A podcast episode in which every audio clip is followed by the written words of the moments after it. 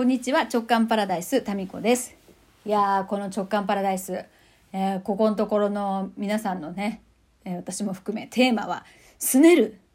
すねとねじれ現象について、えーみんなでこう共有しているというそういう感じですが、えー、スイカさんからメッセージいただいております。今さ宅配便が来て1階まで走って降りて上がってきたら息も上がっていると。ね落ち着いてから喋ればいいのにね。本当に。えー、タミコさんこんにちは。いつもタミコさんのお声を聞いて波動を高めています。先日の花丸デーさんからの報告からの、すねやいじけは欲しいものから一番遠ざかるというお話は本当にその通りだと思いました。ちょうど聞いた直後に息子がすね出したので、夫にもラジオトークを聞いてもらったところ、めちゃくちゃ共感してましたし、タミコさん同様、息子がすねたりいじけたりした時は一切無視すると言っていました。えー夫自身も拗ねたりしていた時期があったようで、拗ねればなんとかなるという考えを変えるのは時間がかかったようなことも言っていました。ああ、なるほどね。確かにな。拗ねの習慣を、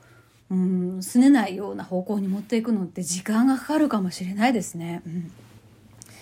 えー子供たちにも拗ねやいじけは一番の望み望みを遠ざけることを理解してもらいたいし自分自身も絶対に拗ねたりいじけたりするのはやめ心の奥にある素直な思いをちゃんと言葉で伝えようと心に誓いました。花丸デーさんのお便りに感謝です。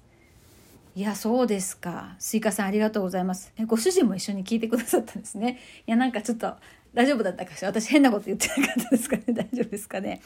えーありがとうございます。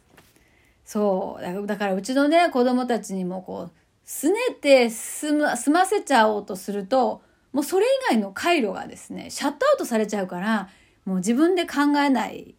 ようになっちゃうからっていう話はこの前の回でもしてますけど。まあ、すねて、すねって、まあ、使い方がさ、すごい難しいかもね。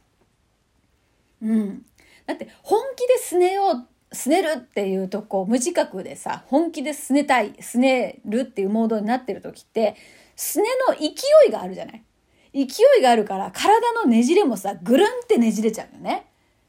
でも、多少のすねとかねじれって、ある意味上手に使えば、色気とかだったりするじゃないですか。ほら、あの、見返り美人みたいなさ、ちょっとすね、あれすねてるかどうかわかんないけど、ちょっとねじれ、ひねってるみたいなのって、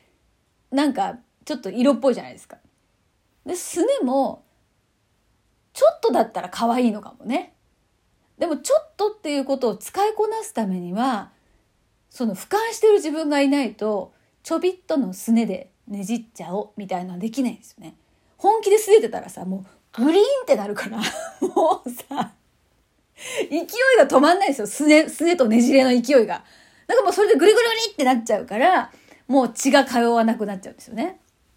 うん。まあそういうところで、すねもまあ上手に使えるように、まあ上級者のテクニックとしては、それもまたありかもしれないけど、無自覚にすねちゃってる、無自覚にやってることってやっぱ調整が効かないので、やっぱそういう意味でも、まあ、その、ちょっと俯瞰して自分はすねてるのか、それ以外にあの方法はないのかっていう視点はすごく大事ですよね。うん、でもまあ実際このねご主人も書いてくれてるご主人の体験談にもあったように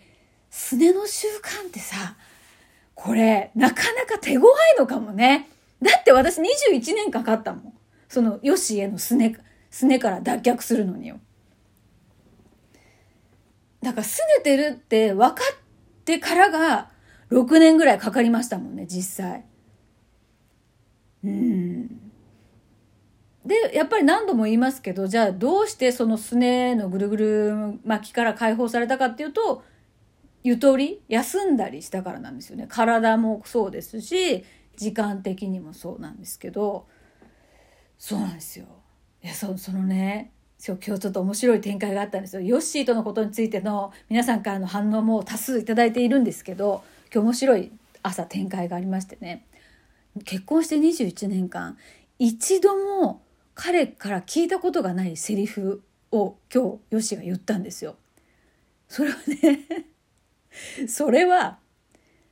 タミちゃんはさ好きなことやってていいよまあこれは言ってたずっとねこれは別にその言ってたんだけどこっから先ですよ僕が稼ぐからって言ったんですよえーえ、今までもそうでしたよ。今までも私が好きなことやって、彼がちゃんと生活費を稼ぐっていうパターンでしたけれども。だって私はすごい波があるからね。突然休むってなったり、ね、突然、なんだろうね、勉強するとか言ってさ、もう出費がすごく出るとかね。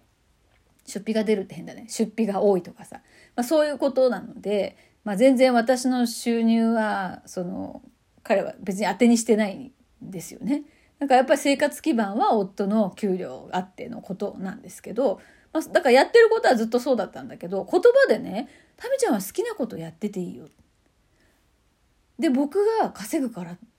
僕がちゃんと生活費を稼ぐからみたいなちょっとねちょっと言葉は違うかもしれないけどそういうこと言ったんですよ。ええー、なんかその自分がいるから大丈夫だよ的な言葉って一度も彼から聞いたことなかったんですよね。だからねそれにびっくりしたんですよ。何かそのまあやってることはだから同じなんだけどその僕が何とかするからっていうこのこの何て言うかなリーダーみたいな感じ？で私はもう常にねそのなんかね夫に対してこの家のリーダーはあんたなんだからしっかりしなさいよっていうことを常に言ってるっていうことは私がリーダーの席にいるわけですよ。わかりますか？これ。いや、あんたリーダーなんだからしっかりしろよなって言ってるお前は誰？みたいな。だからそのリーダーに命令してる存在だったんですよね。で、これって、なんかね、やっぱどっかすねとかさ、そういうところからのねじれ現象で、彼にいろんなことをこうああだこうだ命令するっていうことを言うことを聞かせたいみたいなねコントロールししたいみたいなどっかであったんですよ。でコントロールしてその自分の方コントロール命令することとかによって嫌なこと言ったり命令したりすることによって自分の存在ポジションをキープするみたいなほらねじれまくってんだもんね。だこういうややこしいことになってたから、どんどん逃げていくんですよ。だから私が、例えば2階にいて1階に行こうもんなら、もうよし、もう無自覚で部屋から出ていくんですよ。で、いや、それを見て私がまた、ちょっと待って、なんで逃げるとって。怖いでしょ？嫌でしょ？こんな女絶対嫌だよね。で、どこ行くと？みたいな。で、トイレに逃げ込むこととかも結構あって、やたらトイレが長いんですよ。でさ、なんでそんな、トイレで何しようと？みたいな。いやよくだからあのでどこもおかしくならずに21年間すまあ白髪はむっちゃ多くなりましたけどでもそれはなんで私と一緒にいてもそんなにねストレスを感じないの？ってちょっと聞いてみたんですよちょっと前に。そしたら彼が言ったのはいや日々ねやっぱりそのご高齢の方とかやっぱり意思疎通が難しい患者さんと接することが多いから話が通じないっていうことが当たり前になってると それ、だからそういうこと言っちゃうところはまた腹立ってたんだけど、でもそうなんですって。だから別に、そのタミちゃんの、その理不尽さっていうのはずっとそうだから患者さんたちがね。理不尽なんパッと見、パッと聞き。だから、それに慣れてるというのが一つ。で、あと、海外の戦地でその医療活動をしてる経験もあるんですよね。まあ、それ爆弾が飛ぶよ飛び交ってるような。でそこでやってる時に円形脱毛症になるぐらいやっぱストレスだったし日本から来てるその援助で行ってるね、えー、方たちの中でやっぱ精神的に崩壊してしまう人もいたらしいんですよそれでも帰国しなきゃいけないみたいになった人もいる中、まあ、彼は円形脱毛症ぐらいで済んだわけですよね。まあ、そういうその銃弾とか爆弾が飛んでるところに比べたらそのまあ言葉の銃弾なんでね命に別状はないじゃないですかだからそういうそのところにも慣れてるという返事でしたね。うん、なんかそれで聞いてなんかあこの人にたちょっとやそっとの意地悪じゃ無理なんだと思って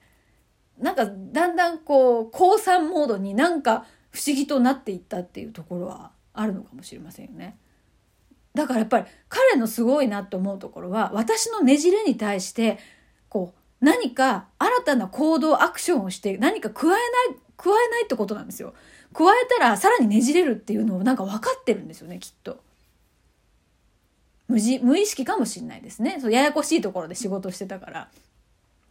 だから何かしようとしないっていう態度が、またこっち側からしたらもう、もっと腹立つんですよね。で、私が一人でぐるぐるねじれまくっていくっていう、まあ、そういう現象が、まあ、最近まで起こっていましたので、まあ、この、ねじれに、ねじれ歴は長いですよ。もうちょっとやそっとじゃないですからね。でも、結婚前までは別にねじれてなかったから、結婚してからやっぱりねじれを経験したんですよ。すね、ねじれ。うん。そうですよ。結婚前まではだから、その、何でもね、ある意味、努力すれば何でも手に入ったんですよ。で、この夫に関していくとですね、言うとですね、私が今まで努力だと思っていた。ななんか私が良かれと思ってやったことが全然通じないっていう初めての相手だったんですよ。だからアクションを起こしてもこっち側がね、向こうのリアクションがない。だからどんどんすね、ねじれ、すねねじれ、すねねじれって言って、どんどんこっちがぐるぐる巻きに大変なことになってるのに、リアクションがないんですよね。でもますます腹立って、もうねじれすぎてちょん切れる寸前で、休もうもうこれダメだと思って休んで、体的にね、精神的にもなんか、なんか、なんか結構、来てたんでしょうね。きっと休もうと思ったことは、思ったってことはね。で、休んだら、勝手に、くるくるくるってこう、あの、何かねじれが緩んでいったっていう、緩んでた、緩んだ状態になって初めて話ができるようになったんですよね。うん。で、彼が、その、タミちゃんは好きなことしてていいよ。僕が稼ぐからって、パラダイス そうさせていただきます。今までもしてたけどっていう状態が、えー、彼の言語化という形で、あの、目の前に現れましたという、そういうことです。